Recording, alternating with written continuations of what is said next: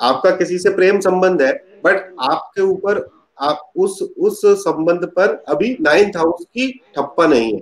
मतलब धर्म का ठप्पा नहीं है। आपने फेरे नहीं लिए। लेकिन प्रेम संबंध तो है। सो प्रेम संबंध है तो उसके लिए भी मुझे नवांश तो देखना ही पड़ेगा। तो ऐसा कोई भी प्रिडिक्शन ज्योतिष के अंदर करना अच्छा नहीं है, जिसमें कि हम नवांश को कंसिडर नहीं करें। Right in fact while doing any prediction जो ठीक ठाक लोग अच्छे तरीके से साइंटिफिक तरीके से ज्योतिष करते हैं, वो नवांश को यूज़ करते ही हैं, क्योंकि अल्टीमेटली हम कोई भी एक्शन ले रहे हैं, उसका भाग्य क्या होगा? Whether I will attract for example किसी ने मुझे बोला कि, आलोक जी, आप एक काम करो, सुबह उठ के सौ ग्राम प्रोटीन खाया करो। उससे आपको अच्छा होगा। राइट उसने मुझे भली सलाह दी। राइट? वो जो मैं एक्टिविटी कर रहा हूँ, उससे मैं क्या भाग्य अट्रैक्ट करूँगा? हो सकता है कि जो उसने बताया, वो मेरे लिए गलत हो, मेरी बॉडी को इतनी चीज़ की ज़रूरत नहीं that means what the result I will attract while doing an activity is to be decided by the Navamsa that is the fortune, right? That is the fortune. इसलिए नवांश हर चीज़ के लिए देखते हैं। ये अच्छा नहीं है ऐसा कहना कि नवांश बाद एक्टिविटी सर, एक और प्रश्न आजकल बहुत पॉपुलर है। आजकल क्या है कि संबंध को लेकर के ना किसी भी किसी भी जातक, जातिका के मन में आप देखेंगे कि एक रूपता नहीं होती। वो हमने ये देखा है, बहुत सारे लोग जब प्रश्न पूछते हैं तो वो ये प्रश्न ज़रूर पूछते हैं, क्या इसके और भी संबंध है? क्या इसके और अफेयर लव अफेयर हैं? ये ऐसे प्रश्न बहुत ज़्यादा आते हैं। और ये ये क्या है ना, कई बार ये भी दर्शाते हैं कि लोगों को एक दूसरे के ऊपर बहुत शक है। मतलब विश्वास की जो कमी है इसको राधर हम ऐसे कहें तो।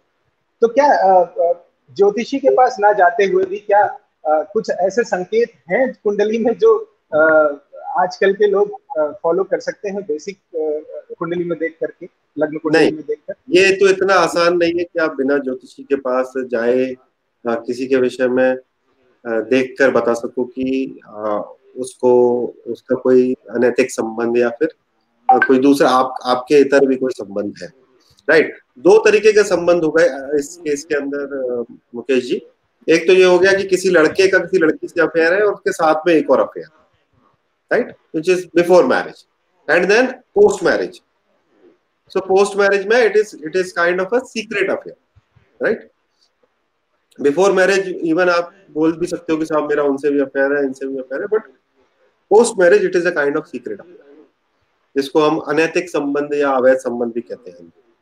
राइट इस केस के अंदर इतना आसान नहीं है कि आप बिना ज्योतिषी की सलाह के कर सकते रीजन ये है कि eighth house is a house of secrets right and it is lorded in the Kaal Purush chart it is lorded by Mars और मंगल बहुत ही आ, सीक्रेट का प्लैनेट है, मंगल, केतु का भी वहाँ पे रोल है, मंगल को पकड़ना आसान नहीं। तो जब जन्म लग्न में पंचम, सप्तम और अष्टम का संबंध बनता है फिफ्थ हाउस सेवंथ हाउस और एट्थ हाउस का संबंध बनता है, और यही संबंध जब नववाज में भी बनता है तो आप ऐसा मान सकते हो कि उस व्यक्ति का एक अनैतिक संबंध है। ना अनैतिक संबंध या अवैध संबंध के लिए दो तीन चीज़ें और ज़रूरी है। पहली चीज़ कि आपके अंदर थोड़ा लिबिडो हाई होना चाहिए। अगर आपके अंदर बहुत डिज़ायर हाई नहीं है तो आप क्यों उधर उधर और देखोगे साहब राइट तो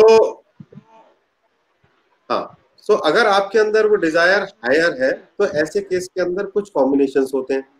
जैसे कि मंगल शुक्र का कॉम्बिनेशन शुक्र चंद्र कॉम्बिनेशन मंगल की राशि में शुक्र शुक्र की राशि में मंगल जन्म लग्न में और नवांश में। Right specifically in the नवांशा if Mars is influencing Venus और मरकुरी इज़ इनटू शुक्र राशि और शुक्र इज़ इनटू मरकुरी राशि। ये बताता है कि कई सारी ड्युअलिटी है। तो अगर ये पॉसिबिलिटी है तो पहले चेक करें कि उसको पॉसिबिलिटी है क्या और फिर ये सप्तम, पंचम, अष्टम का कॉम्बिनेशन देखें। तब आप डिसाइड कर पाएँगे कि उस व्यक्ति का कोई संबंध अनैतिक संबंध है कि नहीं। So eighth house is the most important house